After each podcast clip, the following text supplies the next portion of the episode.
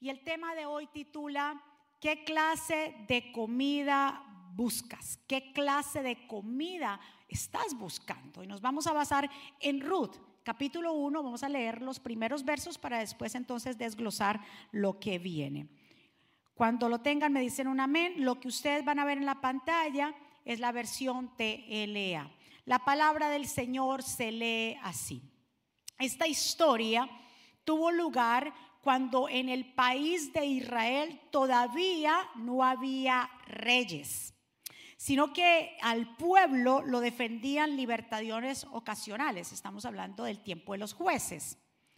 En esta época no hubo cosechas y la gente no tenía que comer. Por eso una familia del pueblo de Belén, de la región de Judá, se fue a vivir al país de Moab porque allí se había comida. Mire cómo resalta esta palabra aquí y ahí me baso el mensaje. Dice, por eso una familia del pueblo de Belén, de la región de Judá, se fue a vivir al país de Moab, porque allí, ¿qué dice ahí? Sí había comida. El esposo se llamaba Elimelech ¿verdad? La esposa se llamaba Noemí y los hijos se llamaban Malón y Kelión. Poco después de haber llegado a Moab, Elimelech murió. Y así Noemí y sus hijos quedaron solos.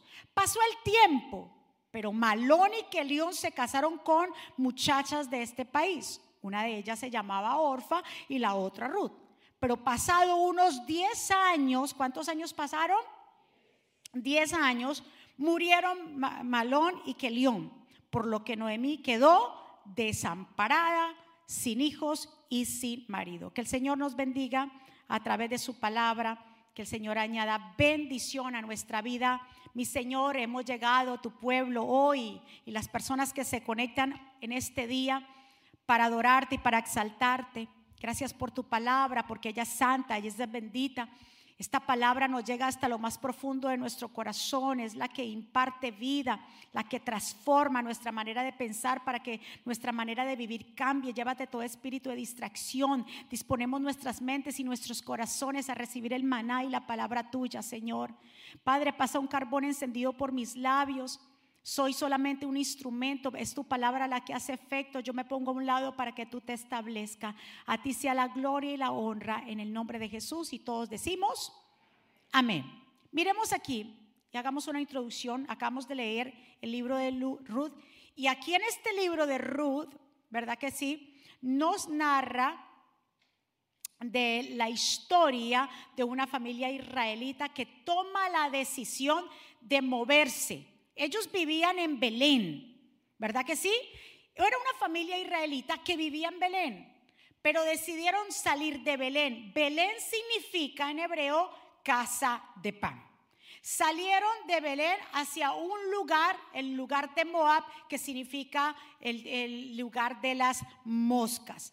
¿Y por qué ellos salieron de Belén? Porque en esa época estaba, no había llovido, eh, había, no había cosecha, había llegado una sequía. Entonces vemos que Elimelech, el padre de la casa, el sacerdote de la casa, como quien dice, el padre, y su esposa Noemí y sus dos hijos, Malón y Kelión, se fueron en dirección a este lugar donde yo le dije a Moab, porque allí sí había comida. Esta palabra, cuando yo volví a leer la parte de Ruth que nos correspondió en este mes, alumbró hacia mí una, un mensaje para traerle al pueblo del Señor.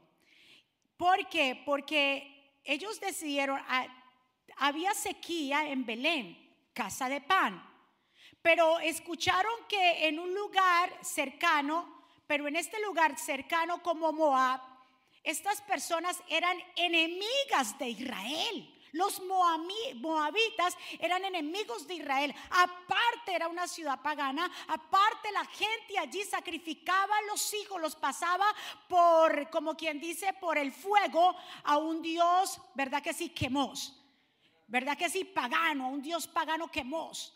Y ahí eh, no les importó salir de casa de pan Belén porque escucharon que en Moab había comida. Se mudaron por esa parte nada más. Y vemos aquí que increíble, porque ellos se establecieron. No fueron con la mentalidad, ¿sabe que vamos a mirar y observar y regresamos? No, ellos se establecieron allí, tanto que los hijos que León y Malón se casaron con mujeres moabitas. Y dice ahí también que pasaron 10 años. Pero en todo esto vemos aquí que hay un gran problema. Ellos se establecen, para ellos aparentemente esto les ofrecía una solución rápida para sus problemas, pero lo que vemos son pérdidas irreparables. Noemí realmente quedó desamparada. Lo que para nosotros proporciona una respuesta inmediata, lo que para nosotros puede ser una salida de, de algo, algo rápido, porque tengo que resolver, hay cosas irreparables. ¿Qué fue lo irreparable? La vida de su esposo. Es, murió Elimelech y después murieron sus dos hijos. Ella quedó viuda, pero quedó sin hijos. Quedó desamparada porque en ese tiempo si una, una mujer quedaba viuda, bueno, al menos le quedaban los hijos y los hijos respondían por ella. Pero esta vez ya no, no estaban los hijos. Entonces no había nadie que la representaba. Ella quedó totalmente desamparada. Quedaron tres mujeres solas en una casa. Y me pongo a pensar, yo digo, pero ¿qué estaría pasando en la mente de Elimelech y Noemí que salieron de esa manera? Ellos salieron de casa de pan al lugar de las moscas porque allí sí había comida. Por eso el mensaje se llama es, ¿qué clase de comida estás buscando? Porque cuando buscamos esa clase de comida, ¿cuál comida? Hacer tu voluntad, porque esa es una clase de comida. Si queremos hacer nuestra voluntad y hacer las cosas a, a nuestra manera, porque lo vemos una solución rápida, podemos tener pérdidas irreparables. Después de que una vida no esté al lado de nosotros, la muerte es una pérdida irreparable. Podemos ella bien, bien claro y lo vamos a ver más adelante. Ella salió con las manos llenas de Belén, casa de pan. Pero vemos que ahora hay pérdidas completamente graves ahí. Lo que pasó, yo digo, ¿qué pasó por la mente de estos dos? Simplemente lo que nos refleja de la decisión que tomaron esta familia fue que ya su corazón estaba lejos de Dios. Porque para salir usted de casa de pan, a irse a un lugar que es de las moscas, que se llama o representa basurero, esa, esa, esa actitud, esa acción que ellos tomaron, simplemente refleja que ellos habían dejado de creer en el Dios de Israel. Se habían alejado del Padre. Estaban buscando solamente su propio beneficio. ¿Cuántos dicen amén? Estaban buscando supuestamente su propio bienestar, pero lo que les llegó fue la desgracia. ¿Qué nos dice Jesús? Porque ellos se movieron por la comida, porque allí sí había qué? Comida. ¿Qué nos dice el Señor en Mateo 6:25 en el monte de las Vienturanzas? No vivan pensando qué van a comer, qué van a beber o qué ropa se van a poner. La vida no consiste solamente en comer, ni Dios creó al cuerpo solamente para vestirlo. ¿Por qué se preocupa tanto la gente que va a comer, que va a vestir? Dice, si Dios hace tan hermosas las flores que viven en tan poco tiempo, ¿acaso no hará más a ustedes? Veo que todavía no han aprendido a confiar totalmente en Dios.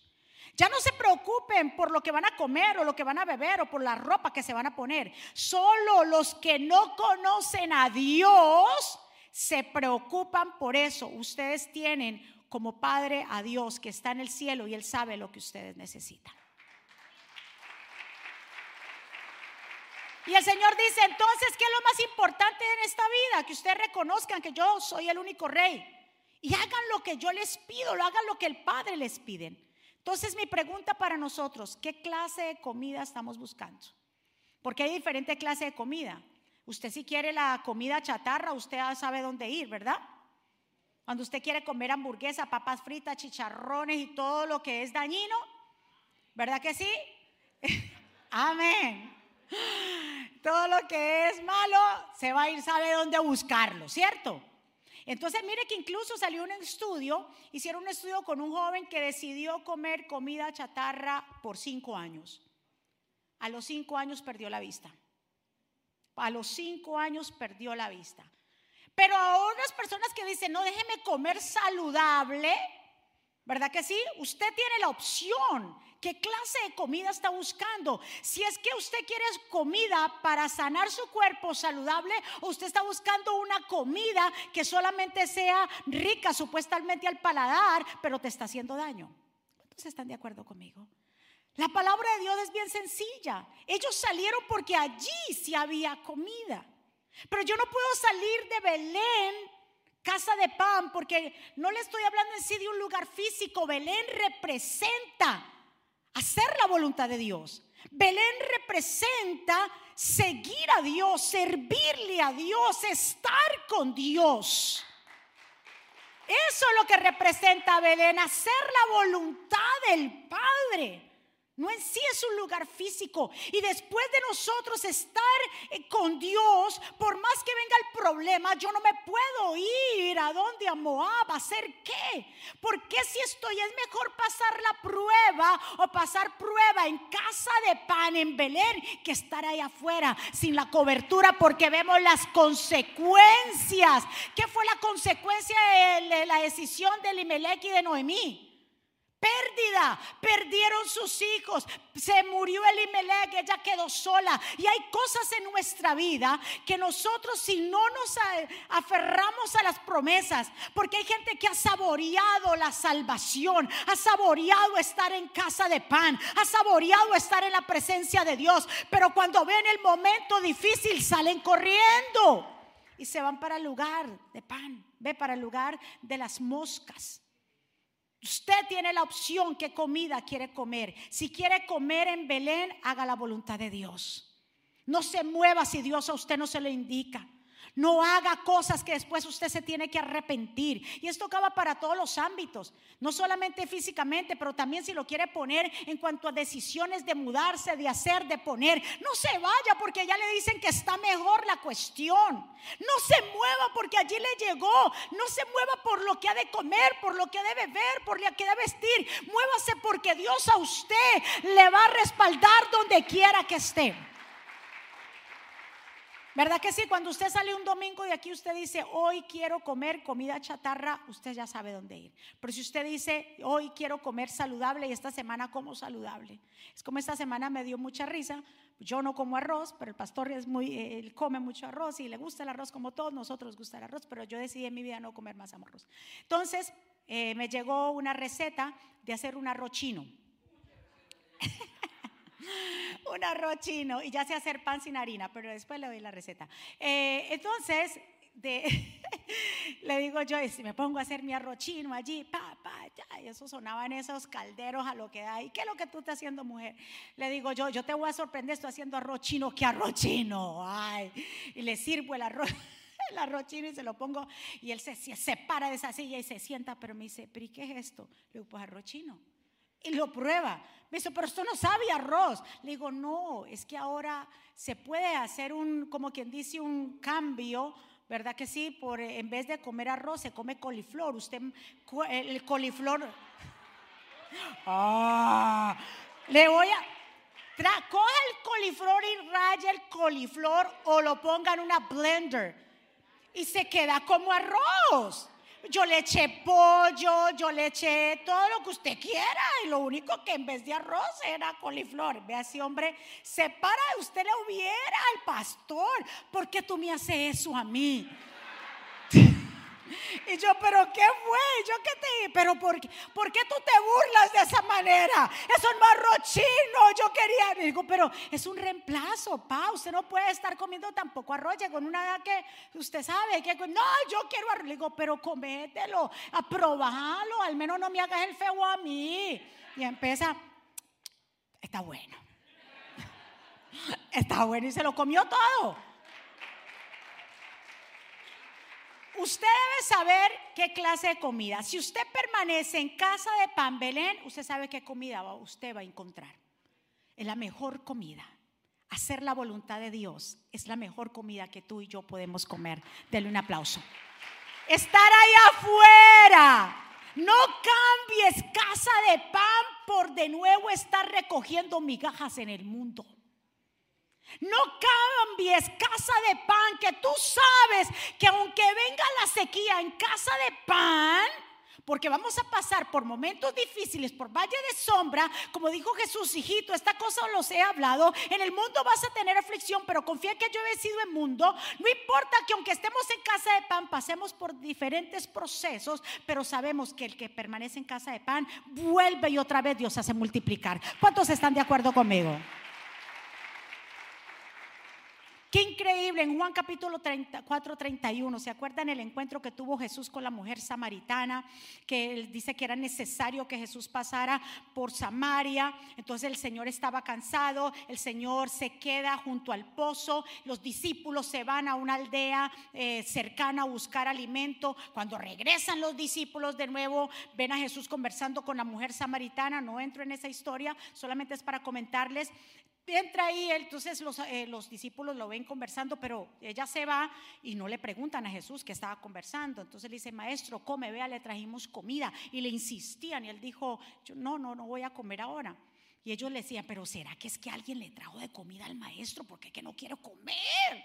Pero mire lo que dijo el Señor, y ahí está la revelación, que el Señor le dijo a los discípulos. Dice, mi comida es obedecer a Dios y completar. Mire lo que es la comida del discípulo de Dios, del cristiano. Nuestra comida no es ir allí, ir acá, buscar donde me pagan más, buscar la casa más barata, buscar donde haya. No, nuestra comida dice aquí que es, es obedecer a Dios y, completar el trabajo que Él me envió a hacer. Escuche muy bien dos cosas. que dice? Obedecer a Dios y completar el trabajo. No deje las cosas incompletas. Lo que Dios empezó en ti, lo va a terminar. Pero no deje las cosas incompletas por estar divagando en dos pensamientos por lo que digan aquí, por lo que digan allá. Mucha gente ha fracasado porque corren como el Imelec donde haya, donde haya alimento.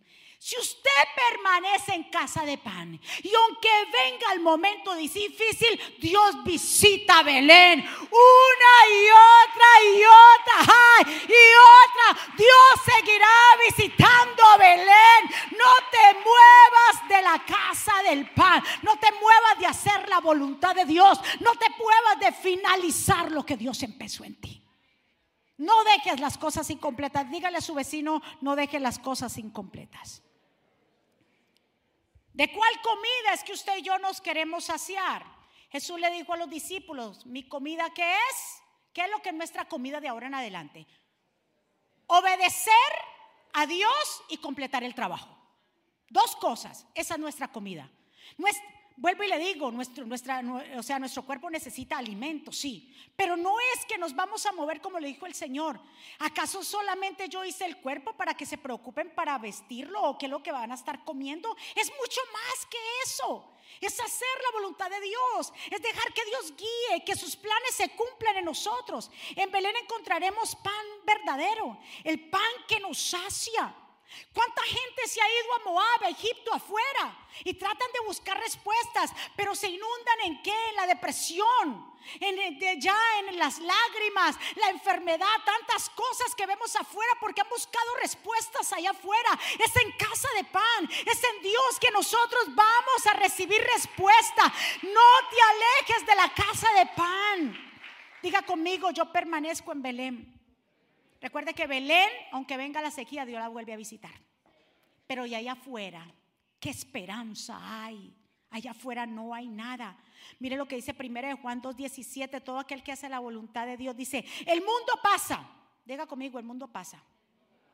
Escuche bien y sus pasiones, todo lo que usted ve allá, eso pasa. Pero el que hace la voluntad de Dios, ¿qué dice? ¿Cuántos quieren permanecer para siempre? El mundo pasa, las cosas pasan, el dinero viene y va, la gente se preocupa por hacer tanta plata. El dinero es, como dice el pastor, es un papel que sí es necesario, pero no es mi todo. No es nuestro centro, porque nuestro centro debe ser Dios, porque Él es el dueño del oro y de la plata. Y Él cuando dice que se abran los cielos, se abren los cielos y nadie puede retener tu bendición. ¿Cuántos están de acuerdo conmigo? La decisión de Alimelech, Noemí, ya le dije que es una, una vida reflejada de que hace rato se habían alejado de Dios. Esa acción que ellos tomaron, ahí no habla de que ellos oraron a Dios, ellos simplemente se fueron. ¿Por qué? Porque escucharon que allá. ¿Cuántas veces le han dicho, venga, múdese para, ¿qué será? ¿Para dónde la gente se va? Para la conchinchina. Eh, Georgia. Múdese para Georgia, que allá sí las casas están baratas. Y usted se le enciende un bombillo y dice, casa barata, por fin. Dios, óigame, míreme, mire cómo se la, la. Dios a mí me prometió una casa. ¿Será que será en Georgia? Tiene que ser en Georgia. Ay, sí, porque aquí en Nueva York nunca vas a poder hacer tu casa. Los taxes te van a comer. Allá no se puede prosperar. Y yo digo entre mí, Óyeme, será la tierra donde yo esté que me va a prosperar. Mi bendición depende del de arriba. Yo no sé con quién yo hablo aquí. ¿Usted cree que es que su bendición está en Georgia o en donde quiera que esté? Su bendición depende. No te muevas, por favor, de casa de pan solamente porque escuchaste. Vuelve y el Señor dice, ustedes como que no han entendido y no han aprendido a confiar en mí. Nueva York, si Dios te posicionó en Nueva York, Dios te hará prosperar en Nueva York. Vente para el país que aquí está bueno. Mire, nos meten, mejor dicho, y la gente lo... ¿Qué es lo que más le alumbra a la gente cuando le hablan de irse para otro lugar? La prosperidad, la plata, casa, calor, véngase, las escuelas, aquí. Y la gente se deja de llenar. Y el diablo haciéndole nido en sus cabezas. Escúcheme muy bien, esta historia es para analizar. Puede tomarlo de la manera como le digo, puede ser un lugar físico, pero lo que más aquí nos interesa es entender de no salir de casa de pan. Es que no necesitamos confirmación para salir para casa de pan. No podemos, cuando hablo de casa de pan, no estoy hablando de un edificio, no te estoy hablando de un ministerio, de una iglesia, estoy hablando de la voluntad de Dios. De la voluntad de Dios, no te salgas de la voluntad de Dios. La casa de pan representa la obediencia a Dios, siendo guiados por Él. Es donde está la bendición, la cobertura, la paz, la esperanza, la unidad, la vida, el sustento. Los que comenzamos este camino no podemos mirar hacia atrás. El Señor le dijo en Lucas 9:59, nadie que después de poner la mano al arado mira hacia atrás es apto para el reino de los cielos. Si usted y yo estamos en esto, avancemos. No hay por qué pensar que yo pueda irme para aquí o para allá. No te muevas de casa de pan. Mira a la persona que está a su lado y no te, dile, no te muevas de casa de pan. ¿Sabe qué yo noto aquí? Egoísmo de parte de eh, Elimelech y de, y de Noemí. No pensaron en sus hijos. Y nosotros, a veces nuestros hijos sufren las consecuencias. Porque supuestamente le queremos dar una mejor vida. Porque queremos, no sé, que ellos disfruten no sé de qué cosas. Salimos y ellos, sus hijos murieron. Aparte de que Elimelech también murió. Entonces a veces somos egoístas porque queremos supuestamente brindarles algo a nuestros hijos sabiendo que cuando los apartamos del lugar donde ellos se han crecido, donde hay amor, donde hay armonía, donde hay una, una unidad. Y cuando los alejamos de todo eso, si los arrancamos de todo eso, pensamos que estamos ganando algo cuando verdaderamente Nuestros hijos muchas veces se pueden perder porque solamente estamos pensando en nuestros propios beneficios. ¿Cuántos están de acuerdo conmigo? Pues quiero avanzar aquí. Dice, ellos fueron en realidad, cuando empezamos este camino de fe, Dios espera que nosotros eh, seamos fieles, tenaces, con fe y convicción. Entonces, lo que yo también veo acá es que los creyentes no solamente, o sea, buscan o adoran a Dios cuando les va bien, pero los momentos de prueba salen corriendo. Ellos no tenían por qué haber salido de qué? De Belén. Porque se puso la cosa mal ahí. No, persevere. Persevere en su matrimonio. ¿Cuántos aquí, cuando nos casamos, a todos hicimos votos de matrimonio, ¿verdad? ¿Qué dijimos de los votos? Recuérdeme esos votos matrimoniales. Ah, en las buenas, y los repetimos y así con tanto amor, en las buenas, en las malas, en la pobreza, en la riqueza y él se desvive y dice, sí, mi amor. Y en todo mi amor, sí. Y las deudas y no sé, sí, sí, sí. Y cuando el matrimonio está pasando por momentos difíciles, ¿qué hace la gente? Sale que me voy, a usted no la soporto. ¿Y los votos? ¿Qué votos? Ni que ocho cuartos, yo ya me olvidé eso. Ve, te voto mejor. ¿Eh? Lo mismo. Si Dios le entregamos nuestra vida a Dios, hemos visto las maravillas de Dios, lo que Dios ha hecho. ¿Por qué yo moverme de su voluntad? ¿Por qué querer lo que yo quiera sin Dios haberme mandado? ¿Cuántos están de acuerdo conmigo? Mi amado hermano, esto es de nosotros poder analizar esta palabra y ponernos a cuentas con Dios. Así sean las buenas o en las no buenas, en las malas o en las remalas. Hay que seguir adorando a Dios porque Él es Dios soberano. Cuando usted no entienda un proceso, siga adorando. No se mueva de casa de pan, no se vaya para Moab. Si llega la sequía, si llega el momento difícil con tus hijos, si llega el momento difícil en tu matrimonio, si llega el momento difícil en tu negocio, no recurras a Moab. Quédate en casa de pan. Quédate buscando a Dios, que Dios dirigirá tus pasos en lo que tienes que hacer. ¿Cuánto le da un aplauso fuerte al Señor? ¿Se acuerda cuando Job le llegó tal desgracia? Que se quedó sin hijos, se quedó sin nada.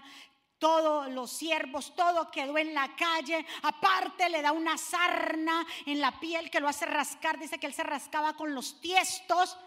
Y vino la mujer, que yo no sé por qué Dios dejó viva a esta mujer, Dios mío, Señor. Y le dijo la mujer a, a Job, le dijo, todavía retienes tu integridad.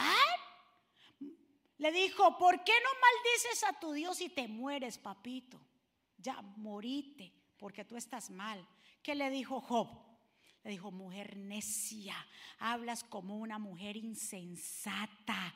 ¿Qué le dice el Señor? Dice, aceptarás el bien de Dios y no aceptarás el mal. En todo esto dice que Job no pecó con sus labios.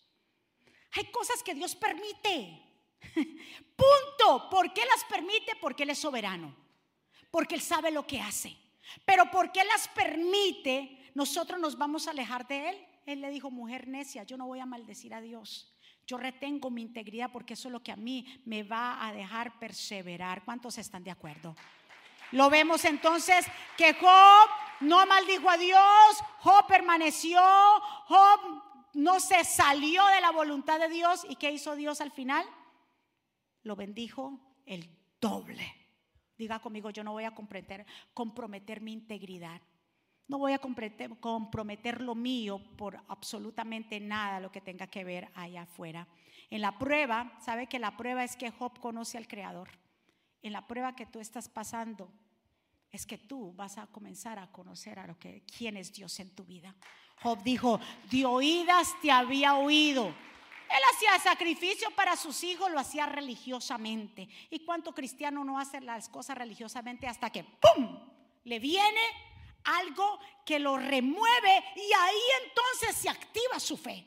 Comienzan a creer, comienzan a caminar en lo sobrenatural, comienzan a caminar sobre esas aguas, comienzan y se van hacia la hacia el frente, pasan al otro lado porque su fe se activa y Dios permite esos momentos difíciles para que nuestra fe se active y eso es lo que pasó con Job.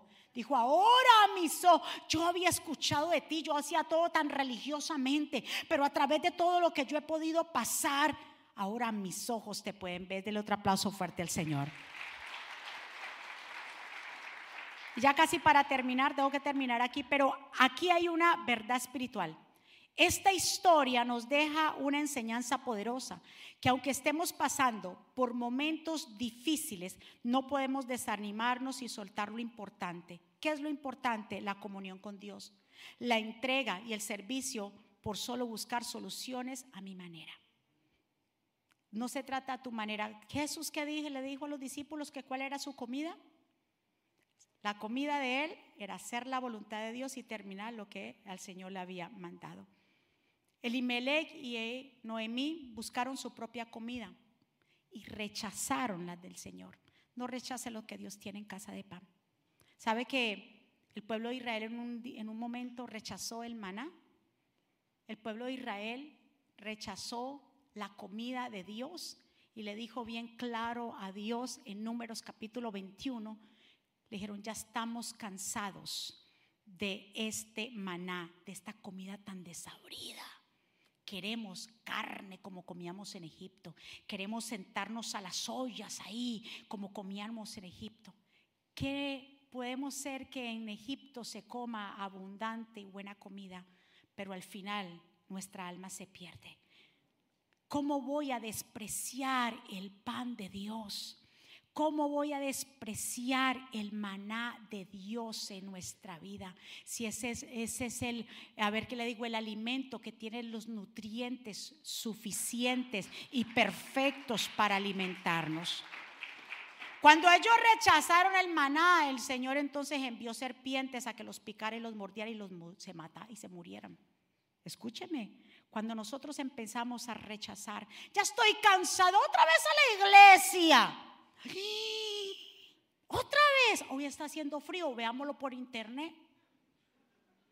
¿Para qué irnos para allá otra vez? Aquí, Dios está aquí, Dios está allá. Mi hija, deje la religiosidad, Dios está en todo lado.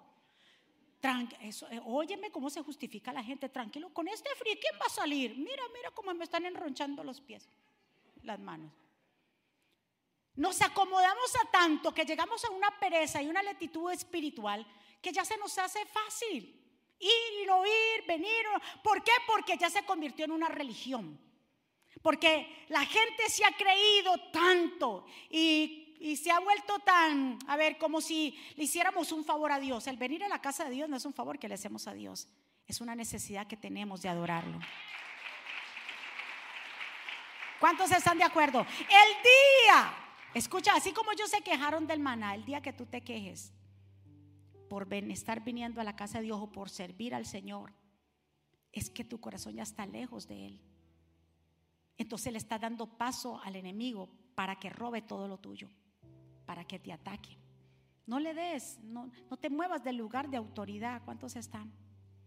Yo quiero recordar de, recordarte varios principios. Primero, Dios no pone una prueba que no vamos a poder soportar. Aquí lo dice en Primera de Corintios. Ellos debieron quedarse en Belén, con sequía o sin sequía. No debieron moverse. Tú, no y yo no nos podemos mover del lugar de Belén, casa de pan, de su voluntad. Aunque llegue la prueba, Dios no pone una prueba. ¿Sabe por qué? Y a veces pensamos que esas pruebas nos van a matar. Pero Dios te dice, no, eso no te va a matar a ti.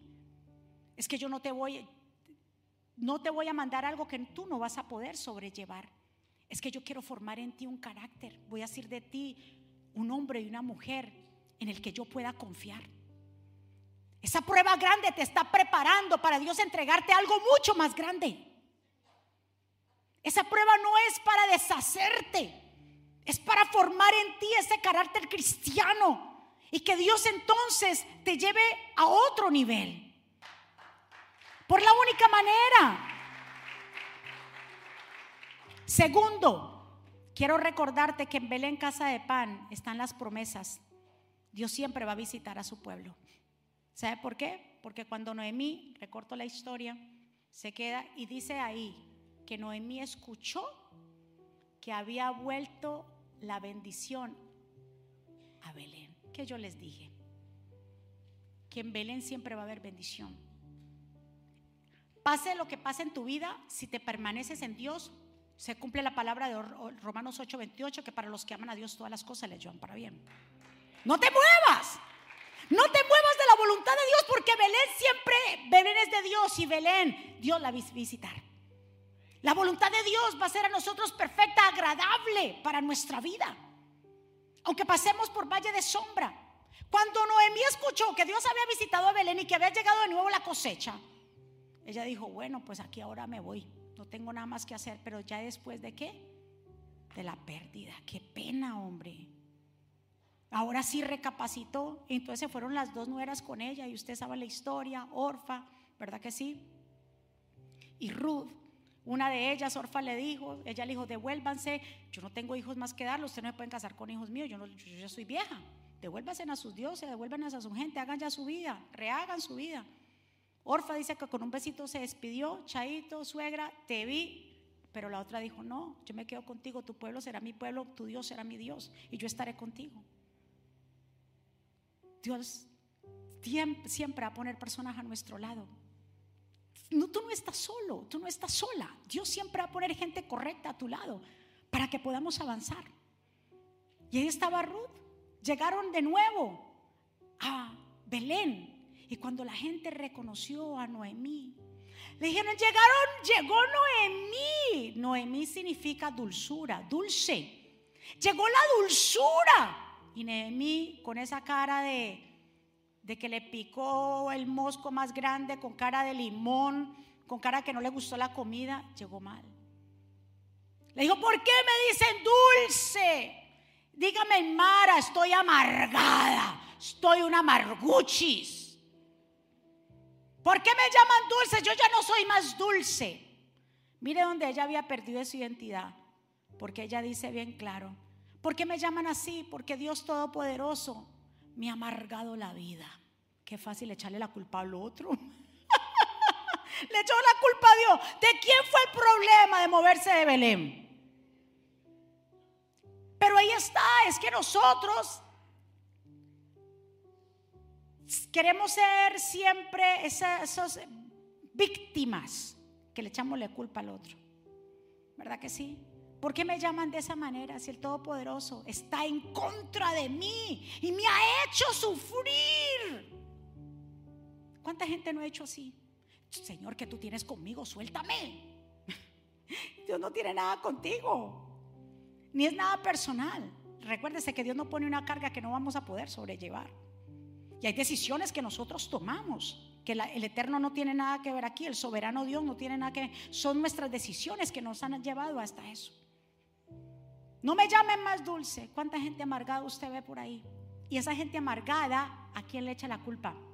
Al marido. Por su culpa, mira cómo yo estoy vuelta nada, arrogada. Por su culpa, porque mantengo llorando por usted. A la vejez le, adjudican al marido. O el marido a la esposa por su culpa. Porque si usted se portara bien y usted, usted fuera otra persona, yo estaría bien, pero su culpa, su culpa, su culpa, desde siempre viene el tirándole la culpa a las personas. ¿Por qué no reconocemos que es nuestra actitud? ¿Por qué no reconocemos que somos nosotros los culpables? Cuando reconocemos que son nuestras propias decisiones y que estamos donde estamos porque hemos querido, entonces ahí Dios comienza a actuar. Denle un aplauso fuerte. Es como el hijo pródigo. El hijo pródigo tuvo que regresar a, donde quién? Donde su papá, a la casa de pan, porque allí se había comida siempre. No te muevas de la voluntad de Dios, aunque te brinden castillos y villas y castillos y no sé qué, no tienen, no tenemos que movernos de la voluntad de Dios. ¿Qué le dijo Samuel a Saúl cuando él corrió a hacer un sacrificio? Le dijo, Samuel, ¿qué es lo que más le agrada a Dios? ¿Serán tus ofrendas quemadas y sacrificios?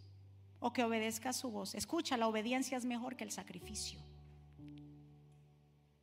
La obediencia es mejor que el sacrificio y la sumisión es mejor que ofrecer la grasa de carneros. Y tercero, no podemos echarle la culpa a nadie de nuestras decisiones que no fueron consultadas. No podemos echarle la culpa. Ella le echaron la culpa, Noemí le echó la culpa a Dios, pero ella expresa algo muy cierto, que ella dijo, yo me fui llena. Qué increíble. Cómo ella salió de Belén, que estaba pasando por momentos difíciles. ¿Cómo salió de Belén? A ver si me la pueden poner ahí. Ella salió de Belén, dice, llena. ¿Y ahora cómo regresa? con las manos vacías. Yo salí llena y regreso. Belén siempre va a haber bendición. Y lo bueno es que si tú estás escuchando este mensaje y de pronto has estado divagando entre dos pensamientos, o de pronto te has alejado de la voluntad de Dios, te has alejado de Belén, de casa de pan, así como Noemí, regresa, porque siempre la bendición va a estar en Belén, porque siempre vas a hallar en Belén pan, porque siempre en Belén vas a encontrar paz, armonía, alimento para tu vida, para tus hijos. Si te has alejado y has pensado hacer tus propios planes, yo te invito a que sueltes todo eso y que le digas al Señor, Señor, edme aquí. Cuando Jesús le hablaron en Juan capítulo 6 acerca de la comida, Jesús le contestó, les digo la verdad, ustedes no me están buscando porque vieron señales milagrosas, ustedes me buscan porque comieron pan y quedaron llenos. No trabajen para ganar la comida que se daña. Mejor trabajen para ganar la comida que se mantiene siempre en buen estado. La comida que da vida eterna es la que el Hijo del Hombre es el único que tiene la aprobación de Dios para darla. Y le preguntaron, ¿qué es lo que Dios quiere que hagamos? Jesús contestó, esto es lo que Dios pide que hagan. Crean en Él en que lo envió. Yo soy el pan de vida. El que viene a mí nunca tendrá hambre. Quien cree en mí nunca jamás tendrá sed. ¿Qué encontró Noemí en casa de pan? Primero, encontró bendición, porque era el tiempo de la cosecha. Segundo, encontró protección. Hubo alguien que las amparara, que fue vos. Encontró abundancia, regresó de nuevo. Encontró, porque Belén siempre va a ser Belén. Encontró bendición, encontró protección, encontró multiplicación, restauración familiar, encontró la herencia, pudo tener, eh, eh, Ruth se casó con vos, le dieron un nieto que fue el abuelo del rey de Israel, ¿verdad que sí? De David. Se marcó la genealogía de Jesús. Todo lo encontramos en casa de pan. ¿Por qué movernos? ¿Por qué movernos de su voluntad? El enemigo te mete pensamientos de conmiseración. No le creas a eso. Levántate. En casa de pan en la voluntad de Dios, Dios puede restaurar tu matrimonio. Dios puede sanarle esa enfermedad. Dios puede restaurar a tus hijos. Dios, pero es en casa de pan. En la voluntad de Dios. Yo le invito a que se ponga de pie. Dios va a cumplir esas promesas en ti. Lo que Dios empezó en ti, Él lo va a terminar. Pero no te muevas yo te, invito y te, te lo digo de todo corazón. En este caminar, sí, lloramos, como todo en la vida. Tenemos altos y bajos. Pasamos por valle de sombra. Pasamos momentos difíciles, familiares, económicos, de salud. Todos pasamos. Pero no nos movamos de la voluntad de Dios.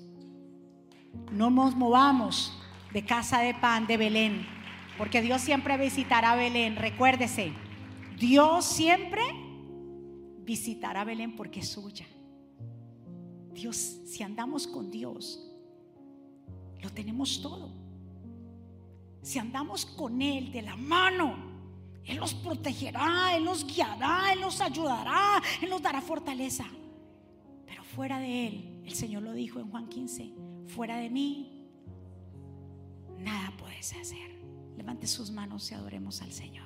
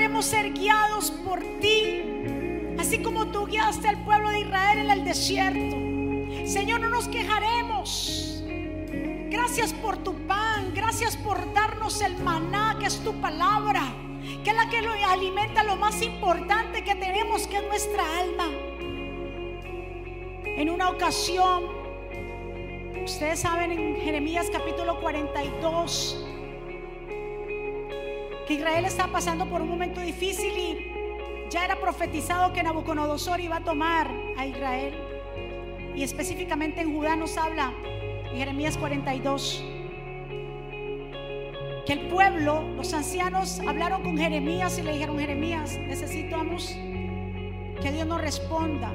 El pueblo se ha ido, quedamos nosotros unos pocos, queremos irnos para Egipto. Jeremías consulta a Jehová a ver qué dice. Y Jeremías va y consulta a Dios. El Señor le dice, dile a mi pueblo que no se mueva de Judá, que no se mueva, que yo lo voy a proteger, que yo lo voy a sustentar, que yo lo voy a, a poner un cerco de protección, aunque venga el rey, eh, Nabucodonosor, yo a ellos los preservaré. Dile que no se muevan. Y Jeremías dijo, así dice el Señor, no se muevan. Dijo, pero ¿cómo puede ser posible? ¿Cómo nos vamos a mover? Aquí el rey Nabucodonosor, pero el Señor le dice que los no. Señor le dijo, pues dile entonces que lo que ellos tanto temían, la espada que ellos tanto temían que iba a llegar aquí a Judá, los va a alcanzar en Egipto. Lo mismo que si pensaban que el hambre, que si pensaban que esto, lo mismo que ellos tuvieron temor aquí, les alcanzará a Egipto. Léase capítulos más tarde que el mismo Nabucodonosor toma Egipto y lo toma y derrota el imperio. Lo que ellos estaban pensando con Nabucodonosor en Judá, por no hacerle caso, allá le llegó lo mismo. Yo vengo a decirte de todo mi corazón, aférrate a las promesas de Dios. No te muevas de casa de pan, no te muevas de Belén, no te muevas, no te vayas a Egipto, no te vayas a Moab, no te vayas. Porque es donde Dios es la palabra. ¿Qué le dijo el Señor Isaac? Isaac dijo, yo voy a descender a Egipto porque llegó la sequía aquí en, los, en tierra filistea. El Señor que le dijo, no desciendas a Egipto. Señor, pero mira, llegó la sequía. Yo te voy a hacer multiplicar. Dice que Isaac sembró y cosechó al ciento por uno.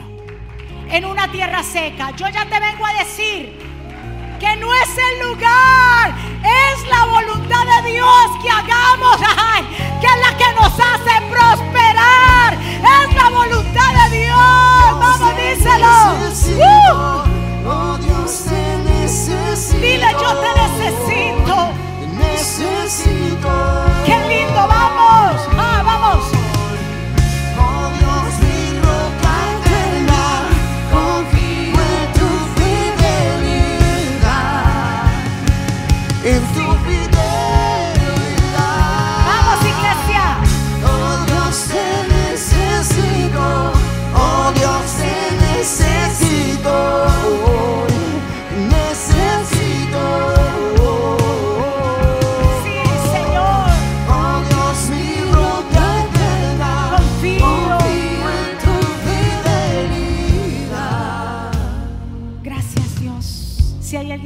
Si hay alguien allá que en esta mañana quiera reconciliarse con el Señor, quiera hacer una oración de fe, una confesión, quiere reconciliarte con papá. Tú has dicho, he estado alejado.